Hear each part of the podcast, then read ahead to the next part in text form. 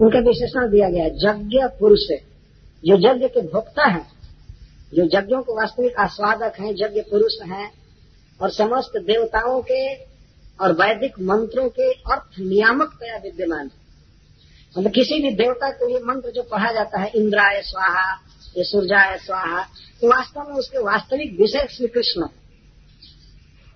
उनके लिए मंत्र दिया जाता है। वेदिष्ट सर्वे रहने में तो भगवान की विशेषता बता रहे हैं सुखदेव गोस्वामी। सर्व देवता लिंगा नाम मंत्रा नाम अर्थ नियामक तया, साक्षात कर्तरी पर देवता भगवती वासुदेव। स्पष्ट नाम दिया गया है। किसको अर्पित करते थे कर्म फल? वासुदेव को। और वासुदेव शब्द आने के बाद विवाद नहीं रह जाता है। वासुदेव का अर्थ है वसुदेव नंदन श्री कृष्ण। और वसुदेव का दो अर्थ होता है। एक नंद महाराज का पुत्र और दूसरा वसुदेव जी का पुत्र। नंद महाराज भी वसुओं में श्रेष्ठ हैं, इसीलिए भी उनको वसुदेव कहते हैं। वसुनाम देव, वसुदेव। नंद बाबा का नाम भी वसुदेव है। और वसुदेव जी, जो मथुरा जी के हैं, उनका भी नाम वसुदेव। तो वसुदेव का जो पुत्र है, उसको वासुदेव कहते हैं। अथवा वसुदेव शब्द का एक अर्थ है, विशुद्ध सत्व। तीनों गुणों से परे दिव्य स्थिति, स्वरूप शक्ति। और उसमें जो प्रकट होते हैं, उनको वासुदेव कहते हैं। हम लोग जो जन्म लिए हैं तो हम लोग वसुदेव प्लेटफार्म पर जन्म नहीं लिए हैं। महामाया के भीतर जन्म मिल गया है। माँ के गर्भ में आए आए वैसे आए। लेकिन जब बर्थ डे लिखना होता है तो हम लिख देते हैं अपियरेंस डे हम लोग प्रकट नहीं हुए। कोई याद नहीं है कि हमें दिल प्रकट हुए थे कहाँ थे कैसे आए कहाँ से आए ये भी पता नहीं। जैसे मान लीजिए हम इस मंदिर के भी, भीतर आ रहे और कोई कहे कि हाँ आपका अपियरेंस हुआ है। और हमको ये भी न पता चले कि मैं कहाँ से आया और कब द्वार में आया। किसी को पता भी नहीं है कि हम गर्भ में कितना दिन थे, कहाँ से आए, पहले किस जोनी में थे। यहाँ आने के बाद बस अपियरेंस डे ये अद्भुत अद्भुत पाखंड है वास्तव में। बहुत सावधानी के साथ इन शब्दों को लिखना चाहिए, नहीं तो हम लोग संसार में जनता का नाश करेंगे। सिद्धांत हम लोग गड़बड़ करेंगे और सारी जनता का नाश होगा। समझेंगे नहीं कि अपियरेंस में और जन्म में अंतर क्या है। जब हम ही खुद नहीं समझाना चाहते हैं तो दूसरा क्या समझेगा? इसीलिए बहुत सावधान रहना चाहिए। और सब करे, आदमी जो भी सत्कार किसी का करना है, सब कुछ करे, लेकिन सिद्धांत गड़बड़ नहीं करना चाहिए। अपने घर के कोने में चाहे वो पर ब्रह्म कह दे, किसी को भगवान कह दे, जो भी कहना हो कह ले। लेकिन समाज में और पेपर पर न दे कागज़ पर न छापे, नहीं तो दूसरे लोग कंफ्यूज होंगे, ये क्या चालू हो गया? तो बहुत सावधान रहने की ज़रूरत है। इसीलिए वासुदेव शब्द दिया जाता है। जो विशुद्ध सत्व में प्रकट होते हैं, भगवान जब इस जगत में प्रकट होते हैं तो उसके पहले ही चित शक्ति, स्वरूप शक्ति आविर्भूत होती है, पहले। वो तो कभी माया जगत में रहते नहीं है। जैसे सूर्य कभी भी अंधकार के बीच नहीं रह सकता है। करोड़ों योजन में प्रकाश छा जाता है। पहले, ये सूर्य में अंधकार का कहा प्रसिद्ध? तो भगवान है, पूर्व सच्चिदानंद घन है। तो जहाँ भी प्रकट होते हैं तो अपनी स्वरूप शक्ति में प्रकट होते हैं। और हम लोग महामाया में प्रकट हुए और प्रकट भी मान लीजिए, किसी को कहा जाए कि प्रकट हुआ है तो देह के बोरा में कस करके प्रकट हुआ है। देह में बंद करके और सूक्ष्म जीव को प्रकट किया जाए। ये कोई प्रकट है? ये कोई प्राकट्य है? आपके ऊपर कई तहत बाँध करके और कहीं किसी बस में चढ़ाया जाए और कहा जाए प्रकट हो रहे हैं। कपड़ा, बोरा, प्लास्टिक बाँध कर आँख, नाक, कान तो कहा जाए प्रकट हो रहे हैं। जन्म कर्म चमे दिव्यम। इसीलिए भगवान स्पष्ट कहते मेरा जन्म कर्म दिव्य है। ऐसा नहीं, बस किसी का जन्म कर्म दिव्य लिख दो भगवान बोल रहे हैं। भगवान की बातों को हमें समझने का प्रयास करना चाहिए।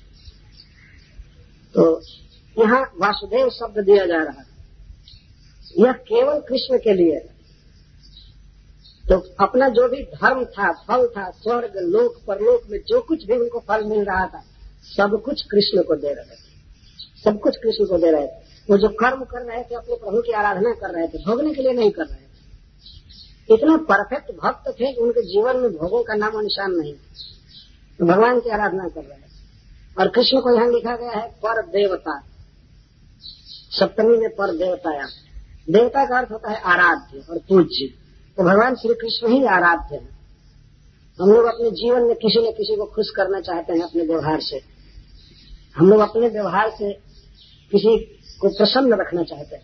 तो हमारा स्वरूप है कि हम कृष्ण को प्रसन्न करें। यही हमारा स्वरूप हमारे लिए पर देवता है श्री कृष्ण।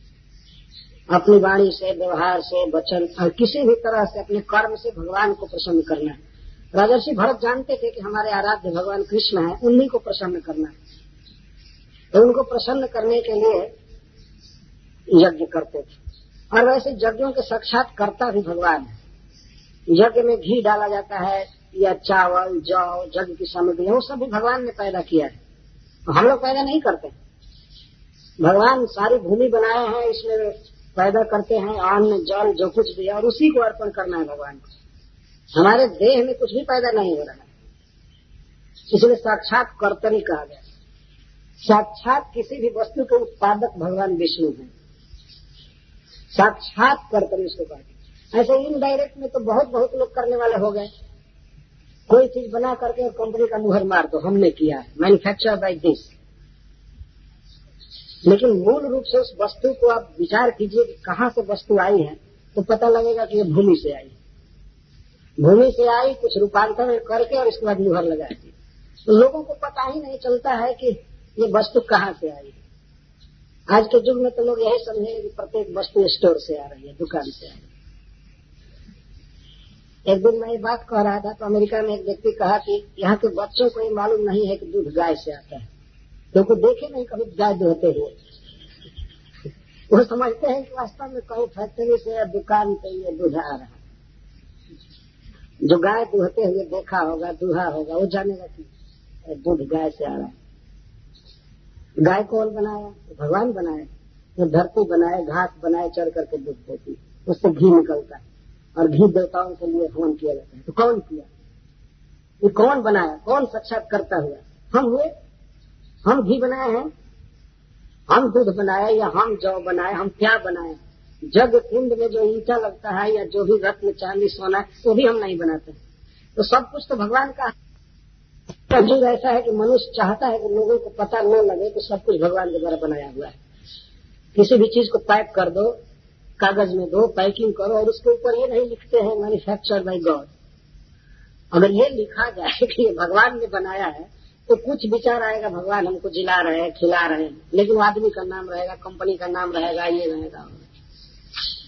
इस तरह का इस समय कलयुग में ज्ञान नहीं होने का अनेक उपाय है। ज्ञान हो ही नहीं सकता। लोग शहरों में रह रहे हैं, कोई गाँव पहाड़ में घूमते नहीं है। तो शहर में तो प्रत्येक चीज़ पैकिंग में आ रही है और नाम दूसरे का है।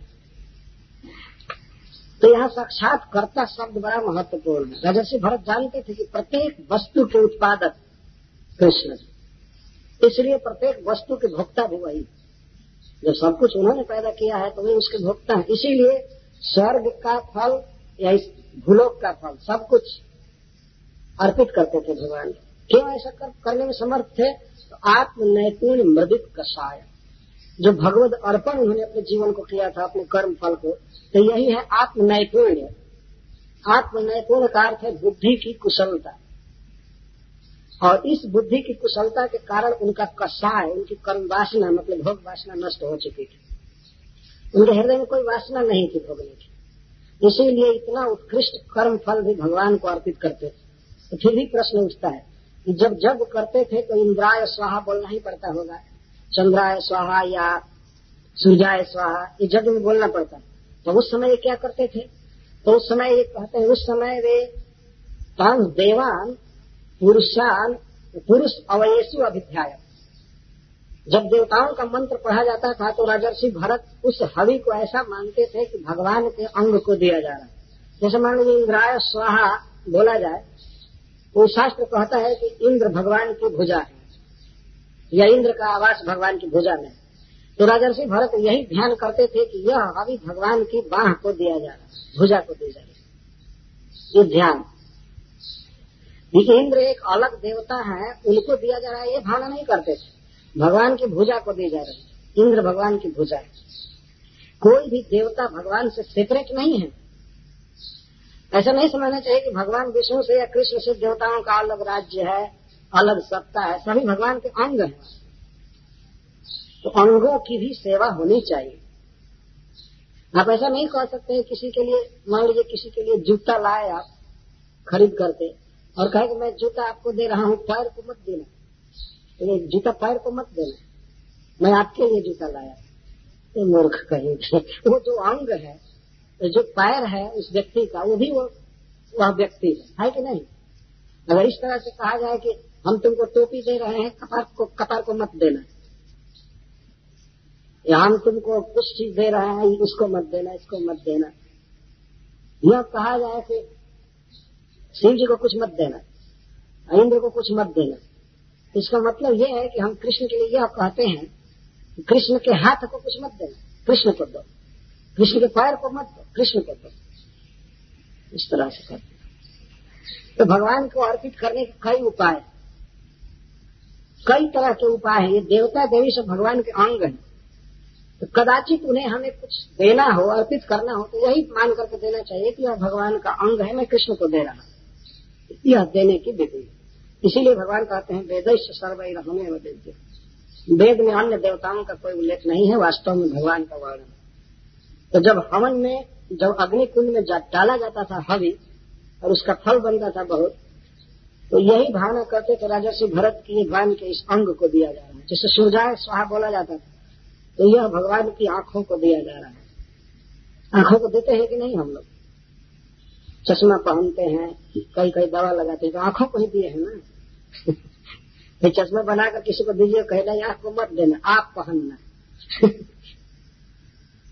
बहुत उदार भाव से समझने चाहिए भगवान का मतलब ही होता है संपूर्ण जीवों के साथ, उनसे कभी सेपरेट या अलग जीव के होने का प्रश्न ही नहीं संपूर्ण शक्तियों के साथ वे हैं, जैसे सूर्य अनंत प्रकाश के साथ हैं, वैसे भगवान समस्त देवताओं के साथ तो राजर्षि भरत किसी भी दशा में भगवान के अंग का चिंतन करते थे। पुरुष अवयेशु अभिध्याय पुरुष के अंगों में ध्यान करते थे देवताओं का।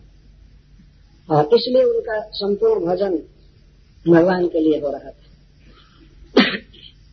मुख्य बात यह है कि हमें सीखना है कर्म किसके लिए करें। फल तो बनेगा। यदि सर्विस कर रहे हैं या व्यापार कर रहे हैं तो फल तो बनता ही है। कुछ आमदनी होती है या मासिक वेतन मिलता है वो फल है। तो हम किसके लिए फल कमा रहे हैं? आज राजर्षि भरत से और अपनी तुलना करके हम देखें, वास्तव में हम मृदित कषाय नहीं, हमारे अंदर वासना है। हम परिवार के लिए काम करते हैं, हम अपने लिए काम करते हैं। केवल कृष्ण के लिए करें, ऐसा बिरले कोई कोई है। केवल कृष्ण के लिए काम करें, जो भी फल बनेगा तदीय वस्तु गोविंद व समर्पण ये बहुत ऊँची स्थिति। है तो राजर्षि भरत इस प्रकार कर्म करते थे। इस कर्म का परिणाम क्या हुआ? इस कर्म का कर्म, इस तरह से शुद्ध कर्म का फल बता रहे हैं शुद्ध गोस्वामी।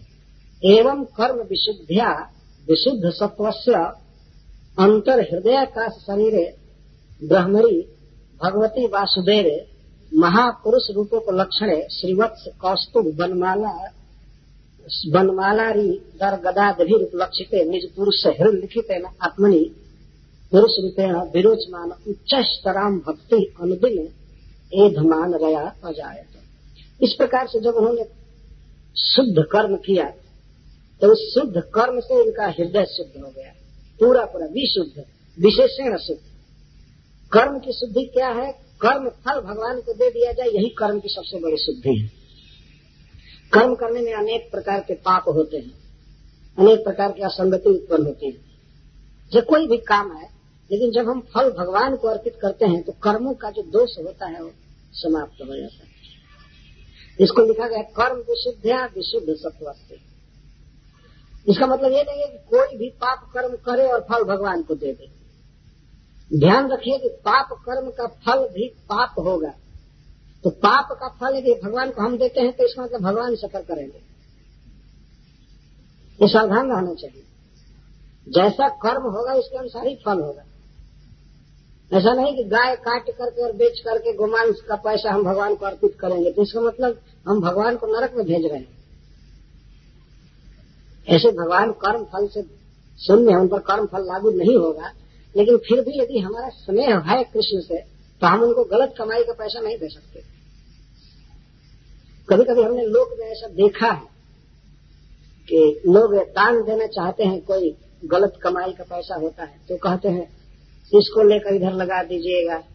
मैं एक बार एक व्यक्ति से कहा कि, नहीं, इसको अपने पुत्र में लगा दीजिएगा। तो वो कहे, नहीं नहीं, बहुत गलत कमाई का पैसा है। हमारे पुत्र को इससे बड़ा तकलीफ़ होगा। उसके, उसका भावी जीवन खराब होगा। इतना गलत पैसा हम पुत्र को नहीं देंगे। और कृष्ण को जहर दो गए इसका मतलब कृष्ण में कोई ममता नहीं हम कोई भी पैसा उनको देना चाहते और ये सिद्धांत बना देते हैं कि कुछ भी करो, पैसा अर्पण कर दो, भगवान को बस सब शुद्ध हो गया। ये गलत है वास्तव में। ये टोटल गलत बिल्कुल विशुद्ध कर्म का पैसा भगवान को अर्पित करना चाहिए। यदि भगवान से हमारा प्रेम है। तो हम क्यों उनको विष अर्पित करेंगे? तो सीखने की बात है इसीलिए हम कर्म विशुद्धि कहा गया। कर्म विशुद्धि से मतलब शुद्ध कर्म करने से भगवत अर्पित कर्म करने से सत्व अंत कर्म सिद्ध हो गया। मतलब उसमें कोई कामना नहीं रह गई। तो जब विशुद्ध सत्य हो गया तो उन राजर्षि भरत में भगवान के प्रति भक्ति उत्पन्न हुई। उच्च स्तराम भक्ति अजायत उच्च स्तराम बहुत शुद्ध भक्ति और ऊँची भक्ति भगवान में उत्पन्न हो गई, दृढ़ भक्ति उत्पन्न हो गई। भक्ति तो पहले से भी थी, लेकिन भक्ति बढ़ती गई और अनुदिनम एध मान गया। रय का अर्थ होता है वेग भगवान श्री कृष्ण में ऐसी भक्ति उत्पन्न हो गई कर्म करने से, शुद्ध कर्म करने से, जो अनुदिनम एध मान गया, जिसका वेग दिन पर दिन बढ़ता जाता था रोज रोज भक्ति बढ़ती जा रही थी। आज की अपेक्षा कल बढ़ी, कल की अपेक्षा परसों दिन पर दिन बढ़ती गई बढ़ती गई बढ़ती गई। इसीलिए अनुदिनम एक मान गया एक मान गया का तो बढ़ती हुई गया मैंने वेग, जिसका वेग बढ़ता जा रहा था, बढ़ता जा रहा था। भगवान में भक्ति प्रतिदिन बढ़नी चाहिए। ऐसा नहीं कि 96 में कुछ भक्ति की और 97 पहुँचते ही शिथिल आज की अपेक्षा कल कुछ कुछ शिथिल हो जाए दिन पर दिन भक्ति बढ़नी चाहिए, इसको अनुदिनम एध मान गया कर तो राजर्षि भरत की भक्ति दिन पर दिन बढ़ रही थी और राय शब्द लिखा गया, राय का अर्थ होता है वेग फोर्स बहुत वेग से बढ़ रही थी भक्ति। जैसे कोई नदी की धारा बरसात में बड़े वेग से बढ़ती है उफान आता है, ऐसे भक्ति उफान मारे थे, भगवान का प्रेम बढ़ने लगा बढ़ने लगा। तो ये है अमृताख्यान सब कुछ करने का फल क्या है कि राजर्षि भरत की भक्ति बढ़ने लगी। किसके प्रति भक्ति? अंतर हृदयाकाश शरीर है। ये भगवान का विशेषण है। जो अंतर हृदय है, हृदय के भीतर जो आकाश रहता है, उस आकाश में भगवान आविर्भूत होते हैं। तो अंतर हृदय जो है, वही शरीर है भगवान का। कभी कभी ये प्रश्न उठता है कि कहाँ पर आकाश है? मनुष्य का जो हृदय है, कलेजा है, उसके भीतर कुछ आकाश है, उसी में भगवान प्रकट होते हैं, परमात्मा अंतर्जान अंतर हृदय, आकाश, शरीर, वही उनका शरीर है मतलब उनके चारों तरफ़ वो आकाश रहता है। वो है स्वरूप शक्ति में। लेकिन उनके चारों तरफ़ है, आकाश रहता है। कहाँ का आकाश? अंतर हृदय का आकाश। आज का कोई भी विज्ञान इस तरह बता नहीं सकता है कि अंतर हृदय कहाँ है, लेकिन निश्चित है कि भगवान यहाँ पर हैं। कभी कभी हम लोग गाँव में कहते हैं, कोई लड़का झूठ बोलता है तो हम लोग कहते हैं, छाती पर हाथ रख करके बोलो। तो छाती पर हाथ रख करके बोलने का मतलब है कि भगवान को छू करके बोलो। तो लड़का नहीं रखता है हाथ। कोई जगह नहीं। अगर झूठ बोलना होता है तो वो दूसरे तरह से बोलता है, लेकिन छाती पर हाथ रख करके नहीं। और आजकल के लोग तो ये भी सब घोर करके पी गए, कुछ भी करो। छाती पर हाथ रखा लो, चाहे डीटी का चरण छुआ लो तो झूठ बोलेंगे। कुछ भी कर सकते हैं। तो भगवान यहाँ है। इसीलिए किसी बच्चे को अगर कोई गलती करे, कुछ भी तो मारना भी हो तो पीठ पर मारना चाहिए। आगे नहीं, अभी यहाँ भगवान का बात होता है। और इंजन भी यहाँ है शरीर का। मारने में ये नियम है ऐसे भगवान के पीठ में अधर्म रहता है। तो हम लोगों के भी पीठ में अधर्म रहता है। तो कभी कुछ एक तमाचा मारना भी हुआ तो यहाँ मारना चाहिए। यहाँ नहीं। यहाँ कान खराब होता है, आँख खराब होती है। बच्चों को कुछ दंड देना ज़रूरी होता है तो पीठ पर देना चाहिए। तो भगवान यहाँ रहते अंतर हृदय में। और ब्रह्मणी, सब जगह ब्रह्म शब्द का प्रयोग किया गया है। ब्रह्मणी। ब्रह्म है। मतलब माई तत्व तो नहीं है, सच्चिदानंद घन चिन्मय, ब्रह्म। और भगवती छह ऐश्वर्यों से परिपूर्ण जो है क्या नाम है? वासुदेव। वासुदेव में कृष्ण में भक्ति हुई महापुरुष रूपेण उपलक्षण महापुरुष रूपोपलक्षण महापुरुष कहते हैं कारणोदक साई भगवान को। महापुरुष। हम लोग थोड़े दिन के लिए साधारण पुरुष हैं। वास्तविक नहीं है लेकिन काम चलाऊ पुरुष है। पता नहीं अगले जन्म में फिर साड़ी पहनना पड़ेगा औरत होने पड़ेगा। है कि नहीं? बदल जाना पड़ेगा। आजकल लोग गुमान करते हैं कि हम पुरुष हैं पुरुष हैं अगले जन्म में स्त्री होना पड़ेगा। और हम स्वामी भी नहीं भोक्ता भी नहीं। तो महापुरुष हैं भगवान कारण दक्षाई। उनकी चार भुजाएँ हैं बनमाला आदि पहनते हैं। जिसको महापुरुष रूप कहते हैं। तो भगवान वासुदेव का भी, कृष्ण का भी महापुरुष उपलक्षण रूप है मतलब चतुर्भुज रूप भगवान श्री विष्णु। तो उनमें भक्ति उत्पन्न हो गई। भगवान श्री कृष्ण भी चतुर्भुज रूप से रहते हैं। तो उसी को कह रहे हैं, क्या महापुरुष रूप है? श्रीवास कौस्तु बनमाला हरिदर गदा विधि रूप लक्ष्य क्लियर वर्णन। किस भगवान में भक्ति उत्पन्न हुई? तो ऐसे कहना पड़ेगा। कौन से भगवान? उनका क्या रूप है? तो जो श्रीवत्स धारण करते हैं, जो कौस्तुभ धारण करते हैं, जो बनमाला और चक्र, शंख और गदा धारण करते हैं, ऐसे प्रभु में इनकी उच्च स्तर भक्ति अजायता, उच्च भक्ति उत्पन्न हो गई दिन पर दिन बढ़ती जा रही थी। ये है भगवान का वाला भागवत में आप कहीं भी भक्ति का मतलब ये नहीं पाएँगे कि कृष्ण के अलावा और किसी और की भक्ति। उसको भक्ति कहते नहीं। भक्ति का मतलब ही है कृष्ण भक्ति। तो किसी को कलयुग में आगे चलकर संशय हो सकता था, भाई, केवल भगवान कह दिया जाए तो बहुत संशय होगा किसमें भक्ति उत्पन्न हुई। इसीलिए यहाँ पर भगवान के आकार का, रंग का, हथियार का सबका वर्णन किया जा रहा है। जो कस्तुभ धारण करते हैं बनमाला धारण करते हैं, महापुरुष रूप जिनका प्रसिद्ध है, और निज पुरुष हृदय लिखित न आत्मनि पुरुष रूपेण विरोचमान उत्तरम भक्ति रह जाएगा अपने भक्तों के, निज पुरुषों के हृदय में जो लिखित चित्र की तरह अंकित रहते हैं, ऐसे भगवान भक्ति उत्पन्न हो गए। निज पुरुष हृदय लिखित लिखित, समझते हैं, लिखित। लिखित का तो जैसे पत्थर पर कुछ लिख दिया जाए, या पेंटिंग बनाया जाए, उसको लिखना कहते हैं। तो भक्तों के हृदय में भगवान वैसे रहते हैं जैसे कहीं कुछ लिख दिया गया। तो भूलते नहीं इतना अधिक सुंदर है, इतना रसमय भगवान है।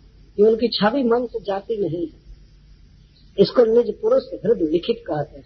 लिखित, लिख दिया और वो भी पत्थर पर लिखा हुआ कागज़ का लिखा हुआ तो पानी वाली में गल सकता है। समाप्त हो जाएगा लेकिन पत्थर पर लिखा हुआ और लिखित के दो अर्थ है कि कभी मिटता नहीं है और स्पष्ट जैसे हम लोग चित्र देख रहे हैं दीवालों पर तो इस तरह भक्तों के हृदय में भगवान का यह रूप नित्य उदित रहता है। देखते रहते हैं नख से सिख तक सिख से नख तक तो ऐसे प्रभु में राजर्षि भरत की भक्ति उत्पन्न हुई। इसका अर्थ यह है कि उनके हृदय में सर्वदा भगवान का किया छवि बसी रहती थी। कोई भी कर्म करते थे तो जागृत, स्वप्न, सुसुप्ति तो काम करें या कहीं घूम रहे हो, चल रहे हो, खा रहे हो, लेकिन भगवान का वह रूप लिखित चित्र की तरह उनके हृदय से ओझल नहीं हो रहा था। अभी गृहस्थ है। घर गृहस्थी में राज घर गृहस्थी में है राजकाज कर, कर रहे हैं। पूरी दुनिया में राज था उस समय भी इनकी इतनी भक्ति उत्पन्न हो गई। आजकल सामान्य गृहस्थों को कहा जाता है कि सोलह माला जब करो तो कहते हैं इतना समय नहीं। और इस पूरे विश्व का राजा भगवान को अपने हृदय में ऐसा लेकर चलता था जैसे चित्र कभी भूलते नहीं थे भगवान। गृहस्थ की भक्ति का वर्णन कहीं भी भगवान की भक्ति की जा सकती है वास्तव में। सोलह माला जब कौन बड़ी बात है? चौबीस घंटे भगवान का स्मरण होना चाहिए। प्रत्येक व्यक्ति को इस प्रसंग को सुन करके अपने जीवन में उत्साह भरना चाहिए हम भी भगवान का स्मरण करेंगे। हम भी उनके लिए कर्म करेंगे, उनकी भक्ति करेंगे जो भक्ति दिन पर दिन बढ़े। दिन पर दिन बढ़े। संतोष नहीं करना चाहिए भक्ति में। दिन पर दिन अपने अंदर अभाव का अनुभव करके और बढ़ाने की कोशिश करनी चाहिए।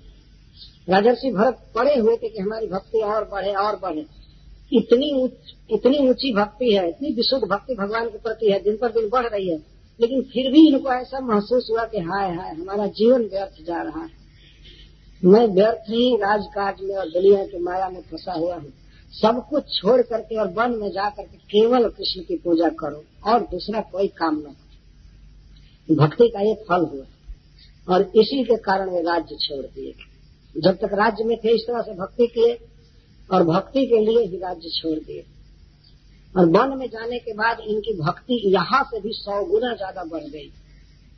जब घर में थे उससे भी अधिक।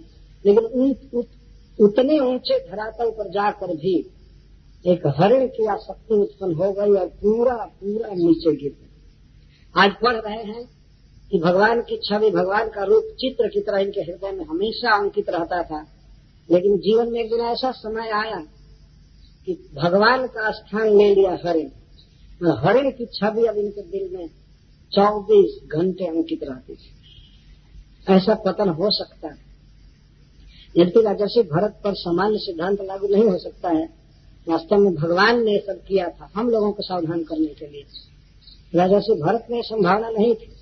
लेकिन भगवान कभी कभी अपने भक्तों का पतन दिखा करके भविष्य में होने वाले भक्तों को सावधान करते हैं कि देखो, उसने थोड़ी सी गलती किया तो ये हो गया, तुम सावधान रहो। तो इनके राज्य में जो भक्ति की इसका वर्णन हुआ, उसके बाद वन में चले गए।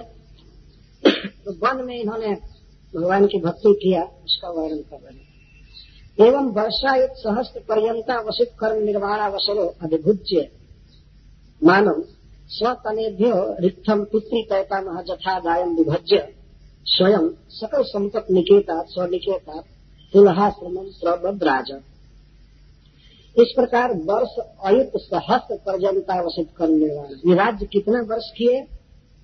करोड़ों करोड़ों वर्ष राज्य किए। और फिर भी जीवत थे। क्यों राज्य किए? इतना दिन जब भक्ति उत्पन्न हो चुकी थी तो क्यों नहीं छोड़ दिए? इसी का उत्तर सुखदेव गोस्वामी कहते हैं, देते हैं कि कर्म निर्वाण का अवसर उन्हें अंत में प्राप्त हुआ। वे ऐसा महसूस करते थे कि भगवान की आज्ञा है, हमें कर्म करना है, हमारा कर्म बंधन है, हमें कर्म करना है, प्रजा का पालन करना है। मन में कभी भाव उत्पन्न नहीं हुआ कि मैं भगवान का भक्त हो गया। भाव यही रहता था कि मैं एक दिनहीन गृहस्थ हूँ और मुझे मेरा अधिकार यही है, मुझे यही करना चाहिए, तब धीरे धीरे हमारा कर्म फल खत्म होगा अभी मैं इसके लायक नहीं हूँ कि सब कुछ छोड़ करके भगवान का भजन करूँ। ये सोचते थे हमेशा। लेकिन वो अवसर आ गया। भगवान की आज्ञा का पालन हो गया। और तब अधिभुज मानव जिस शासन को, जिस राज्य को ये पहले भोगे थे, भोगने का मतलब शासन किए थे, या पिता पितामह की परंपरा से जो राज्य प्राप्त हुआ था पितृ पैतामह पिता के द्वारा, पितामह के द्वारा जो राज्य मिला था उसे अपने पुत्रों को बांट दिए। स्वरिक्थम स्वतनयभ्य रिक्थम मतलब धाम, अपने पुत्रों में बांट करके जथा दायम जिसका जितना हक होता था उतना। पुत्र होने से ही सबको बराबर नहीं दिया जा सकता। तो आज के युग में नियम है कि एक पिता के कई पुत्र हैं तो सबको समान धन बांट दिया जाता है। यह गलत है। जितना जिसका दाय भाग है, उतना ही देना चाहिए। पिता को अधिकार होता है कि वह पुत्रों को उनके दाय भाग के अनुसार देगा। जो बड़ा पुत्र होता है तो वह पिता की कमाई में बहुत पहले से साथ देने लगता है। ये नियम है कि नहीं? मान लीजिए अगर दो चार पुत्र हैं तो छोटा पुत्र अभी जन्म ले रहा है तो बड़ा पुत्र कमाने लायक हो जाता है। इसीलिए उसका हक ज़्यादा बनता है। इसको दाय भाग कहते हैं। इसीलिए जेठ पुत्र को राज दिया जाता है। ये सामान्य परंपरा रही थोड़ा सा अंतर होता है बहुत ज़्यादा अंतर नहीं। इसलिए जथा दायम कहा गया विभज्य। जैसा दाय भाग था वंश परंपरा के अनुसार उस तरह से पुत्रों में राज्य बांट करके और स्वयं स्वयं ही राज छोड़ दिया। स्वयं का अर्थ है कि कभी किसी ने सिखाया नहीं कि अब आपको राज्य छोड़ना चाहिए अब आपको वन में जाना चाहिए उसे रिटायर ना हो अब आप रिटायर हो जाइए। यहाँ तो मिनिस्टरों को राजनीति राज, राजनायकों को, नायकों को धक्का दिया जाता है कि अब रिटायर हो जाओ, अब प्राइम मिनिस्टर रहने लायक नहीं हो, अब राष्ट्रपति रहने लायक नहीं हो, लेकिन वो हटते ही नहीं।